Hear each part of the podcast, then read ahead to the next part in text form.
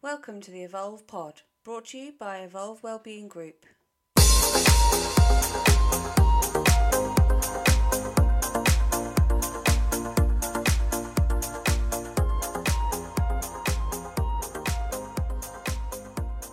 Hey everybody, and welcome back to the Evolve Pod. I believe this is episode 17. I'm kind of uh, I'm losing track now with the the amount and and the frequency that we're doing them. But yeah, thanks for everybody for listening, and thanks for your lovely feedback that I'm getting off the podcast. It's really great. If you could follow, like, and share, I'd hugely appreciate it to get this brilliant content and all the guests' stories out to as many people as possible. Today, I'm bringing you yet another really inspiring story, uh, which I only came across really uh, last weekend. And I reached out to Tom, Tom Crossland, uh, to see whether he wanted to come onto the, the pod and talk about what he's up to. And he he he agreed, and he's very kindly come on. So welcome, Tom. It's Wednesday morning. What's a Wednesday, typical Wednesday morning like for you? Um, sitting at my desk. Uh, I'm a um, psychologist and uh, manager in the NHS, so sitting at my desk trying to just pick up whatever's coming overnight or whatever's happening during the day. Yeah, yeah. So nothing exciting, unfortunately. Well, nothing exciting for a Wednesday morning, but the things that you're up to and the, the, things you've got upcoming are ludicrously exciting. So, Tom is an ultra endurance athlete, a clinical psychologist, which he just alluded to there, and an overall kind of adventurer with a true adventurous spirit. And soon, Tom will be running 1900 miles or 3058 kilometers if you work in that way in and around England and Wales, which is equivalent to 75 marathons over three months. So even as I'm reading that, my mind's kind of boggling a little bit as to how and why and what. So first of all, when are you undertaking this challenge? Um, starting 2nd of June, ending uh, bank well hopefully ending bank holiday weekend in August. Yeah. Uh, about 85 days, 86 days in total. Okay. Um, and it's um, around, uh, as you say, starting off from my home in South Oxfordshire near Henley on Thames, and then heading down the Thames to the east coast, up the east coast of England, crossing the country um, at Hadrian's Wall. I would love to have done Scotland, but the coast of Scotland is a little wiggly and adds about another 2,000 miles onto the, onto the journey, which I just don't have time for. Um, so heading across Hadrian's Wall, um, coming down the west coast around Wales, going down to the Severn, um, heading in uh, down towards Devon and Cornwall a little way, but not that far. Then heading straight south, cutting off um, the pointy bit. Um, yeah. um, hitting the coast, uh, the south coast, um, then heading straight along to Brighton, back up to London, and then back home. Easy, right? yeah. outside the door, go for a jog, come home, take shoes off. You know. Yeah, yeah, back back to work, back to the desk on a Wednesday morning. Yeah. Um, that that's you know that, that's an insane challenge, And an insanely cool challenge. I mean, I, I, wanted to ask if you did have time, would you would you have added on the Scottish leg of the route? I I probably would have if, but I think that almost doubles the distance. I think that would have been a really cool cool thing to do. Run the whole of the coast of the of um uh, the main of the UK. So I would have added on Northern Ireland. Yeah and um, I'm just thinking whether I would have added on like the Isle of Man and the Isle of Wight as well. But um, but it would have been really cool to be able to do the whole of the UK. Um, yeah. But it's just for me um, financially, it's just a big big commitment to to take six. I guess I would have taken six months. Yeah. So why what why and and how did this all come about? So um, in about 2017, I ran a multi-day ultra called the Grand Grand Ultra, which is 180, 170 miles from the north rim of the Grand Canyon um, up to the top of the Grand Escalante in Utah. Um, seven days of running across the desert, which was awesome.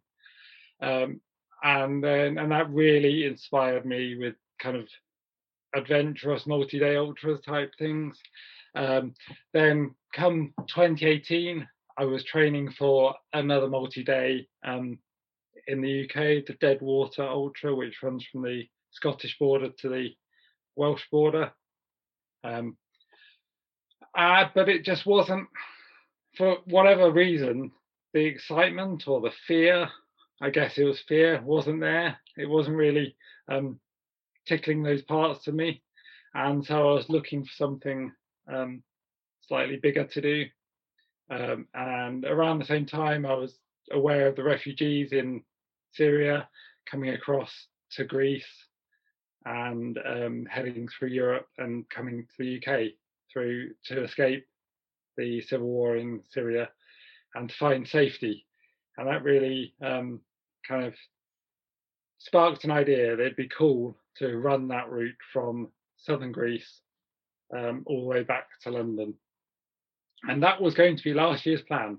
And I was going to be setting off in May, and it was all in place. I had um, a support team, um, the route was all locked in, um, everything was in place. And then the pandemic happened, and it was all shelved um, and all binned. Um, and then, so going through last year, I kind of, as things were opening up, I was thinking, well, maybe maybe 21 we could do something.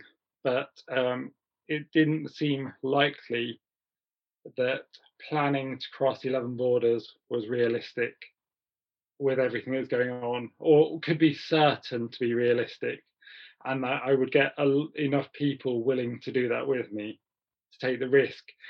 Um, because of lockdowns border closures we could have got stuck in serbia or kosovo which might add to the adventure and the excitement, but other people might not see it that way if they've taken a couple of weeks off work and are stuck there for three months under lockdown or something. Um, so I looked around, I was trying to think what could I do instead, and the coastline was a similar distance. So that's how come I've kind of settled on the coastline to get something done this year to help out an amazing charity um, that are working to um, end modern slavery and provide long-term support to survivors of human trafficking in the UK.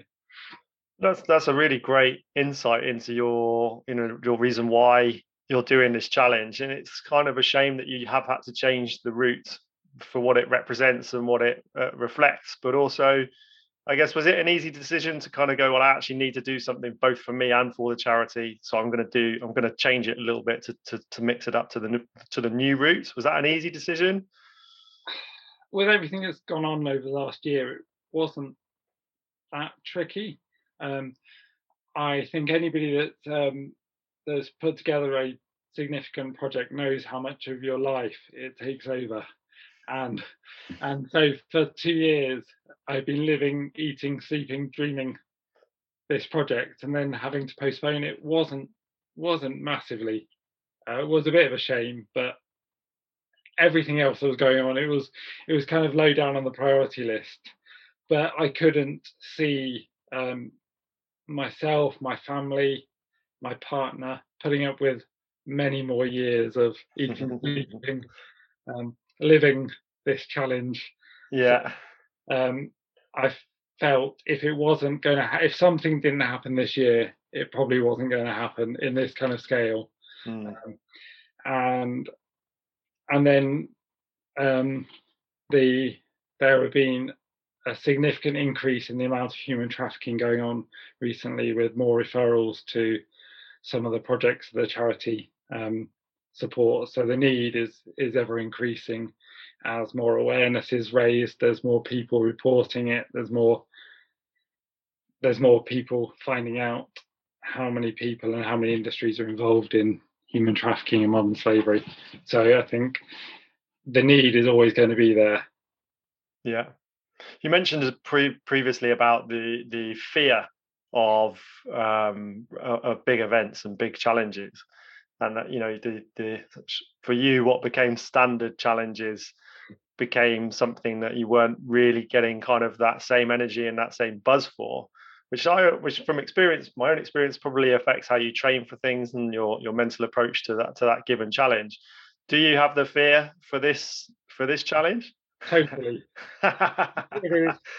I still have no idea whether this is feasible, whether my body's going to hold together. But that, that's part of the excitement, isn't it? Stepping, yeah. stepping, up, whether it's toeing the start line of a 5k down down at Park Run and having that. I don't know whether I can run this whole distance, and then running it, and that buzz you get from from doing something which you weren't sure whether you could do is, is I guess why we all seek these kind of absolutely and I, I, you've just kind of sort of paraphrased something I tend to talk about, which is finding your own epic. And yeah. you know, your epic is this challenge, but like you say, for someone else, it might be that very first parkrun, which is the beginning of their own epic, and it's a really cool buzz that I think all, I think everybody should try and experience in one way or another, whatever that may be. But I mean, as as a runner myself, we've all gone through various challenges in life and running. But I think there's certainly some, you know, there's challenges that you've faced to get to yourself to where you are now, which is which is amazing. And I wanted to kind of just delve into that a little bit more in the way of, you know, what what challenges have you had to overcome to be able to sit here on on a podcast with me and talk about what you've challenged yourself to do? Um, so I was born with cerebral palsy, which um, I have a form called hemiplegia, which means that uh, my left side of my body is um, less coordinated, weaker, um, clumsier than my right side. Um, the it's caused by uh, some damage in the brain at, at or around birth, and so the brain damage for me caused the motor past the brain for the left side. It, for me, it's relatively minimal. Um, it has relatively little impact on a day-to-day life. I mean, there are still things that other people can do that I can't do. My left hand isn't co- coordinated, so if I meet you for a beer and you send me to the bar and I'm carrying two pints back, your pint might be half full by the time I get back to you. um, which, which, other people wouldn't even think about. And so um, those kind of things and doing up uh, buttons, cufflinks, that's quite tricky. I mean, these are all small things. So I'm aware that there may be listeners who know people with cerebral palsy who are much more impacted than me. So I'm aware that these are these are easily overcomeable things. Um, however, I didn't start walking until I was kind of three or four. I was crawling around, um, I was still active and mobile, but I wasn't walking.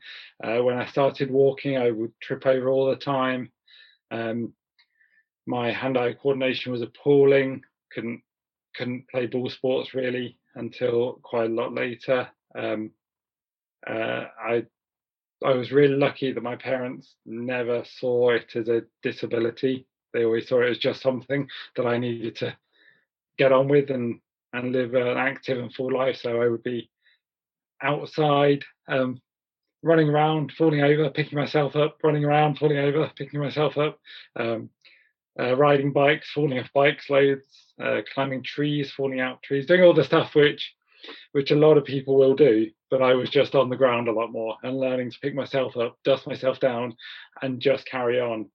Um, and so I was really active. My dad was a um, a club runner, doing half marathons and marathons when I was growing up. So I would pop along to the um, uh, to the fun runs that run alongside marathons and half marathons, and I would do them. Probably end up with bloody knee from tripping over halfway round, or um, but I would was in my my family was a active family and was into activity. Um, then I went to secondary school, and although although I loved sport and was really keen to be in a sporting world, um, the secondary school experience I had was that if you weren't in the if you weren't good enough to be in the school team in the first 15 in the first 11 um, or on the cricket team or the hockey team there wasn't a huge amount for for the rest of us. Pe was there. I love pe get stuck in. But i was always um, picked near the last person of the friendly teams um, or on the sideline for any um, inter-house competitions. I wasn't. I definitely wasn't seeing myself as an athlete. The idea, the idea that I would be would be considering myself an athlete just had ne- never crossed my mind. Um, uh, school cross country runs, I was always running as hard as I could at the back of the race, trying to keep up with everyone, but still minutes behind everyone else. Um, so that was kind of knocked out some of that um, joy for sport, I guess, that that enjoyment of of sport and activity. Fast forward, I went to university, um, spent a long time at uni, um, probably too long, but uni sports is very different from uh, secondary school sports. I think uh, it's far more inclusive, far more accepting. Um, did my partner rode horses uh, to quite a good level? Went along to riding with her. I learned that I could control my body, and it was, and for those people who ride, you have to learn a really good body awareness because everything your body does impacts on it's the way you communicate with the horse. So you need to be communicating in a quiet uh, controlled way. And so my um, so I, I really worked hard on on core strength core stability trying to really quieten down my movements um, and then I also joined a rowing the rowing club at the time. It wasn't a a hugely great known rowing university, but that was the best thing for me apart from the riding. Um, it was my first introduction to really structured training, kind of five, six days a week training, because those people who, who listen, who row, know that either it's 100% or you're not rowing. There's no, there's no, there's no rocking up one day a week to have a paddle. You're either full on or or not at all. Um, even as a, even at a really uh, amateur level, um, and so that kind of introduction to quite intense, quite structured training really, really helped me compare to other people and realize that actually, with enough training and enough work, I wasn't I wasn't at the back of the field.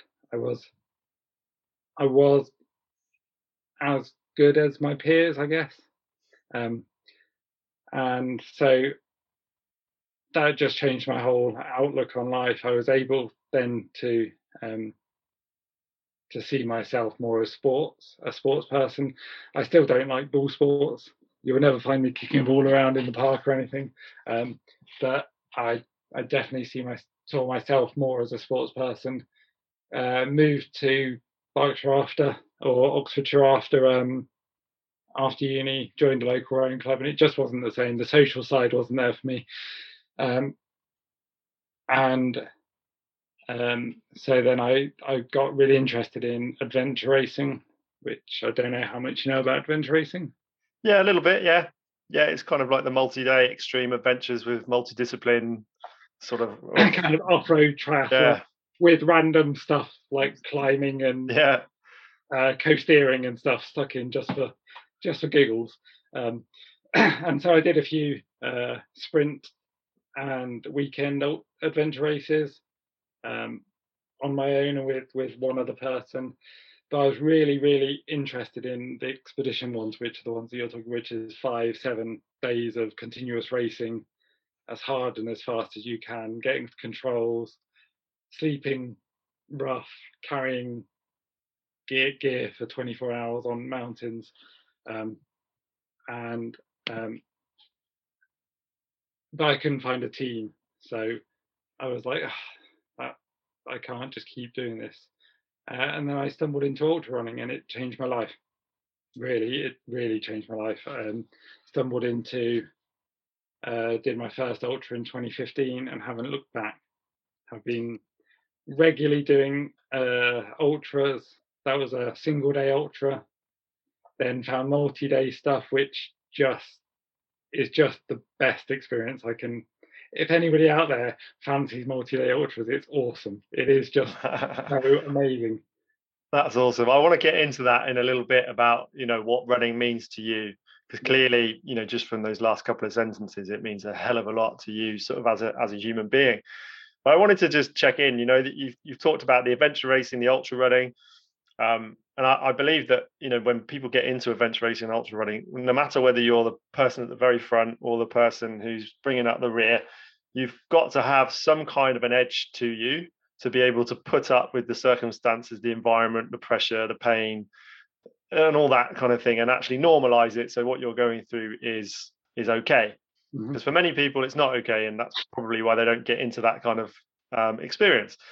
Do you think that the having having cerebral palsy and the kind of delay of, for example, being able to walk and the knocks being you know up and down, getting yourself up, dusting yourself off, having another go, climbing the tree, falling out, having another go. Do you think that that journey that you've been on from very very young of having to almost dust yourself off and your parents kind of saying it's not a disability this is a normal life do you think that set you up to be able to put yourself in these positions to go this is okay this is cool and you know what if i hurt myself i'm going to get back up and have another go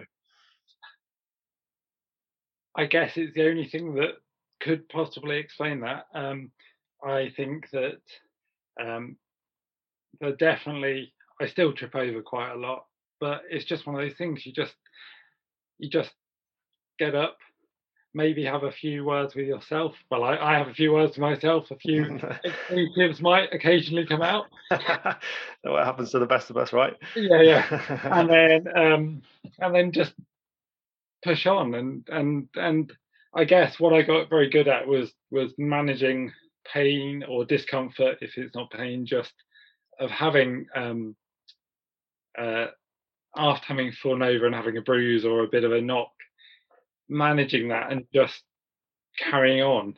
It, I guess because I fell over so much, being in discomfort or being in having a knock is just very normalized. And so in adventure racing or ultra marathons where where you do need to get to a point that you can carry on and just keep putting one foot in front of the other, regardless of whether you're um, regardless of whether you're racing for first or racing against yourself somewhere else in the field, the challenge is is still the same. It's still that challenge, and so you've got to be able to go inside yourself and find that determination just to keep going. So with this challenge you've got coming up, you're you know how much of an impetus to just keep going is the fact of the fundraising to to end modern slavery? Is that your real sort of driver? You know, in times when it, you're feeling pretty dark, pretty tired, pretty um, you know, I, I, could I could quite easily stop, but I don't want to. Is that going to be one of the main things that's going to keep you going? I think it will be. I think having uh, that commitment to other people who are donating money and and that commitment will definitely keep me going. It's a lot harder to quit on other people than it is to quit on yourself. Um, uh, it it I think um, I've heard it said before that kind of intrinsic drive will get you to the start line, but you need an external driver to get you to the finish line. You need that uh, accountability, if, even if it's just sticking on Twitter saying, I'm going to do this. Having that accountability will get you to the end because you don't want to then have to go back on Twitter and say, I didn't do it. even if it and, and I think reflecting on the on what people who are are trafficked or are trapped in slavery, um, reflecting on the, the their lives and the impact that I can have by doing something that on most days, most of the time, I love. and I get to and have real privilege going out and running around. There'll be some stunning scenery. So by doing something that I love, if I can help some people um, not be trafficked or survivors of slavery to get the help they need to to move on with their lives and have freedom, then I can put up with a few miserable hours or days. Absolutely. I think your inspiration to others will go beyond the money that you're raising.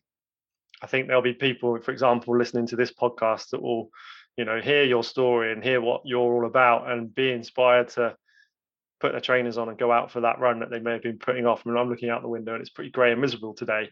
And I'm sure there's people out there that'll be like, mm, I might not go running today. But upon listening to this podcast and listening to you talk, they might, you know your story is powerful and the way you kind of promote the running is inspiring. So i think the inspiration will go further than the um, the original root cause of what you're running for which is really cool. But then you touched on it briefly 2015 you got into ultra running. Yeah. So let's take out the ultra bit and just talk about running in, Yeah. as a as a kind of not as a sport but as a lifestyle. What does running mean to you it's that it's that time of day when I can it I guess is my meditation. Um I'm a psychologist and and so we're always talking about mindfulness and uh, meditation and spending time with yourself. Um I really uh think um there's a quote by a guy called Jon Kabat-Zinn who wrote a book um wherever you go, there you are. So it's about spending time with myself and and getting to know myself and um, uh, really spending that time out of the day when my phone's off. Um, uh, I don't have any distractions. It's just about putting one foot in front of the other. And however slow or however fast I'm going, that's cool. I'm outside. I'm enjoying I'm I'm doing something that I love. I've chosen to do this, um, and it just if I don't run, I get a bit twitchy and a bit angsty, and um, I'm sure everyone that does um, that does endurance sport will will understand when you're tapering or you know marathon runners when you've been training intensely and then you're in that tapering week or that tapering couple of weeks, you suddenly start feeling a bit fidgety and a bit there's something missing from your life um, and and I think the thing about trail running, especially, um, which is I much prefer trails to road, um, is going to explore um, stunning places or unusual places or unexpected places. Getting out, I think we're we're massively privileged in this country that we've got OS, the OS maps that map footpaths and being able to pull out an, a map on your phone now, plot a route, stick it in your watch, and head out. It, it, if it's somewhere you don't know, you never know what you're going to come across around the next corner. It's just that excitement um, is just amazing. And as you said, my epic or my hard is unlikely to be anybody else's hard. There'll be people who are doing harder things than me, and there'll be people who who think what I'm doing is just totally impossible. But it's about getting out. For me, it's it's really important that people just get out and spend time in nature and appreciate the bluebells at this time of year, or or the leaves in the autumn, or or the frost, or the mud. If you can appreciate knee deep mud, trying to appreciate knee, knee deep mud and on a really um, on a run that isn't going that well, I think it's for me. It I always try, and obviously we're all human, so it's all a work in progress, and and we're never a finished uh, product. But try and just take a moment, even if that just means backing off the pace slightly, or even stopping, and looking around and finding something that that you can appreciate, that you that you can be grateful for, even if even if it's pouring with rain or hail, there'll be something you can be grateful for. there's always something uh, and even if you've got to really look deep for it there's it there is always something out there whether it's the experience and I, i've talked about type 2 fun before which is Yep. the while you're doing it you hate it but when you finish it that was the best thing ever um, and quite often that is where we sort of learn and grow sort of the most. I really like that. There's a lot of you know i have pretty much exactly the same thoughts and feelings about running for myself and would love for everybody to experience that. In terms of uh, ultra running Yeah. you've already, already recommended everybody give it a go. I've dabbled in ultra running a few times. Um, i've yet to dabble in multi-day stuff it's going to be quite tricky with three kids on the go Yeah. but I should say everyone everyone should find their limit. And yeah ultra running is not for everyone, and it's cool if if if if you're really really stoked about uh, pushing yourself at the park run or a 10k, then that's awesome. Or it, and it doesn't need, it doesn't need to be running. It, If you're struggling to get outside, then going for a walk for 10 minutes around your area or I'm really keen just to promote getting outside, getting away from screens hmm and just going for whatever you can right Mhm. now and trying not to compare yourself to that person that sprints past you looking like um Kipchoge or some or yeah, yeah, yeah. So those, all those things you mentioned there about the reasons why you run and why it brings you so much kind of pleasure and and really does wonders for your well-being. When you then throw that into the uh, into the environment of an ultra run, Yeah. whether that's a single day or a multi-day, what add-ons do you get then? What what what gives you that buzz of an ultra run? you get to go somewhere inside yourself and spend a long time with yourself and figure out who you really are i think. And that when i say that that sounds so um, hippie and but it, but there is there is something about we're in today's world with social media and screens always constantly pinging up constantly demanding our attention. We're rarely we're rarely spending time with ourselves just ourselves. There's always a distraction. There's always um there's always something else that you could be thinking about or focusing on um, whether you need to be picked up or brought down. There's always something there. Whereas in an ultra if you're if you're on a trail there might be other people around that you can have a chat with. You might be on your own. If you're having a bad few moments or a few hours there's only you there. There's there's there's only there's only one person that can really change that. And you can only focus on what you can do in the here and now. You can't focus on on um, what you might do when you finish or what you did an hour ago. It's about you need to be in the here and now and really focus on on what you can do to change what's going on now or what you can do to appreciate what's going on now. And for me especially um, uh, i think one of the consequences of having cerebral palsy is maybe a little bit and my partner would probably agree um, uh, uh, not the best emotion regulation ever. And so that having to spend time with myself and and being okay and being really self-compassionate and and being okay with with who I am um, has helped really uh, has helped a lot with that.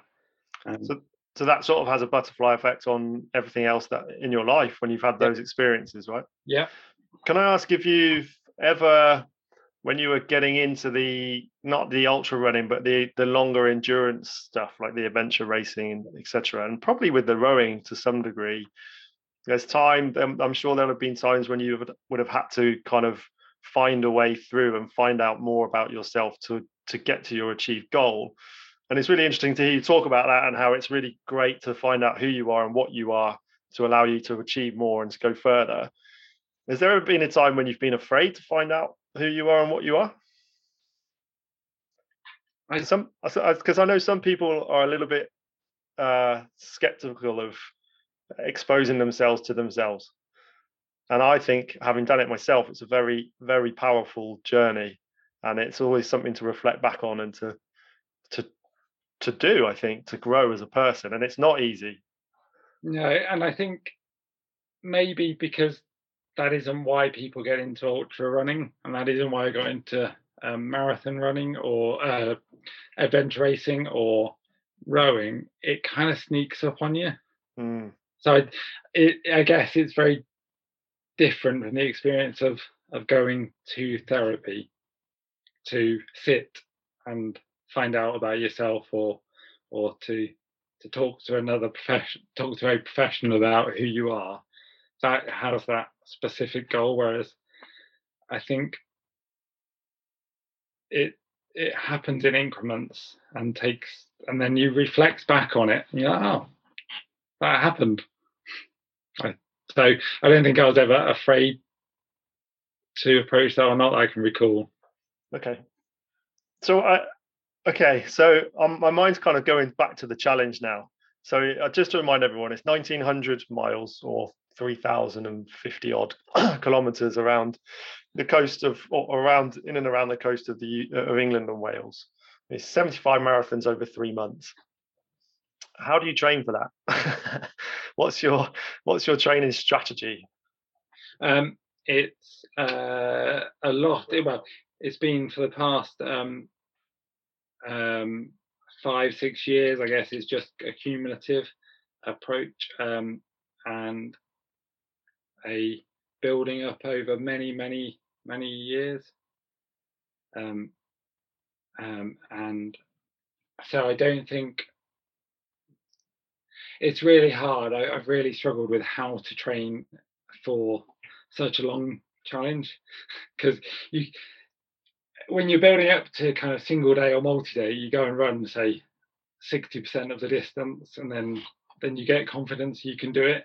Uh, or you do uh, if you're doing a seven day multi-day you might do a two day or a three day multi-day and then then you've got confidence. With this i can't i can't go and do 50k a day for a month just to do a third of it just to see if i can do it. So it is a lot of unknown a lot of um uh, it's been a lot of back-to-back long days. Um, that that is the main strategy over the past five year, uh, four or five years is back-to-back long days at the weekend. So doing um, three, four hours on Saturday, and then another three or four hours on the Sunday. So you get used to running on tired legs after a after a week of um, consistent training. And then the biggest the biggest tactic has just been consistency and time on the feet. So just doing day in, day out, going through the process. There's nothing glamorous. There's nothing, as all, all your listeners who do endurance sport, there's nothing glamorous about training. It's really quite tedious. It's just showing up day in, day out. However bad you feel, however fed up you are. It's not always um, Instagrammable, is it? No, no. no. Um, and then I've been working really closely with a coach called Rob Wilby for a long time, who's been helping me through this. And we've um, more recently, it's been a lot of um, a lot of hiking. So over the last kind of year, eighteen months, it's a lot of. I imagine people be surprised by the amount of the percentage of training time that has been walking compared to say running or cycling. Um, trying to do an hour or two of walking a day um, on top of say an hour's ride or or 45 minute run and then at weekends doing a three or four hour walk and then and then an hour's run to try and get that time on your feet and that resilience in the body um, without picking up injuries. Because fitting fitting that in around a full-time job if you if I'm sure your triathletes will triathlete listeners will understand that trying to fit in double sessions during around a full-time job and then making it running, the likelihood is the level of training stress plus plus life stress would just make your body break down. Whereas going out for a nice hours fast walk in the morning is, is doable. Mm, interesting. It's a really interesting take. We talked a lot about you know the resilience that you've got and the you know you're talking about the physical side of training there. What balance do you put on your mental aptitude aligned with your physical aptitude for a challenge like this? Um, i think that it's just been about going out day in day out to give myself the mental confidence even when sore and tired, I can still get up and do it again, which is going to be the key. It's going to be the key differentiation, I guess, is in week two um, or three. It's going to be pretty miserable for a little while, but it's about having the mental resilience to just get up and keep going, however slow that is.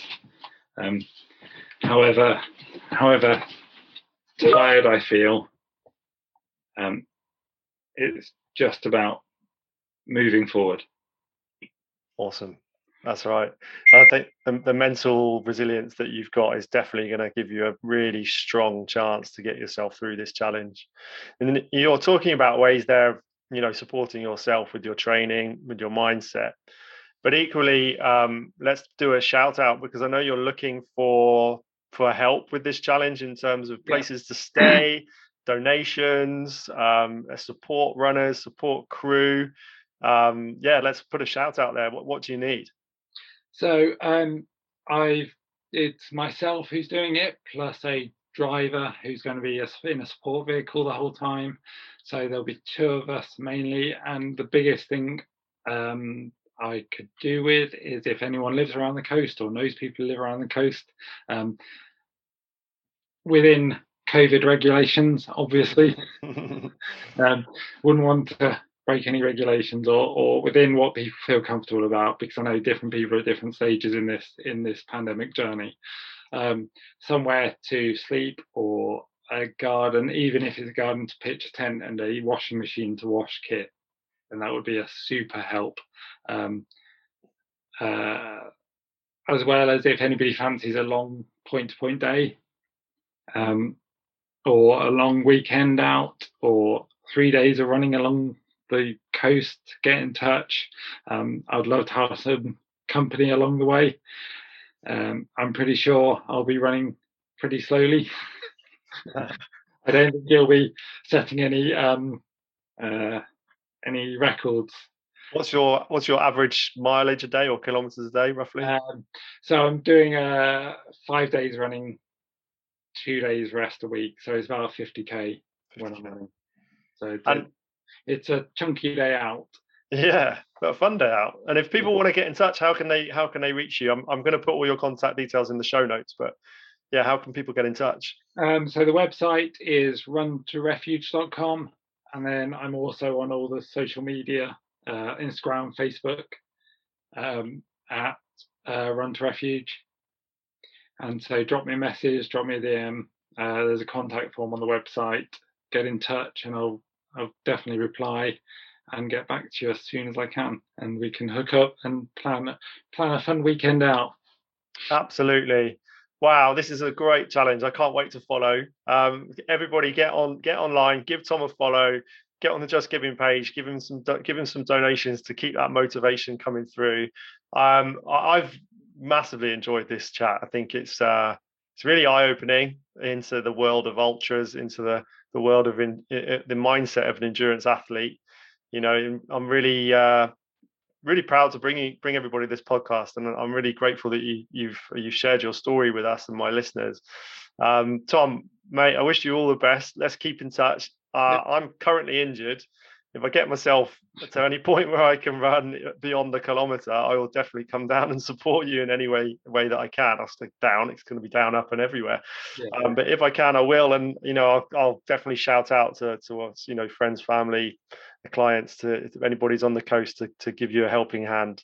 So, um, oh, look, good luck. Really appreciate it. Thanks so much for coming on, Tom. And uh, yeah, have a great day. Enjoy the rest of the day.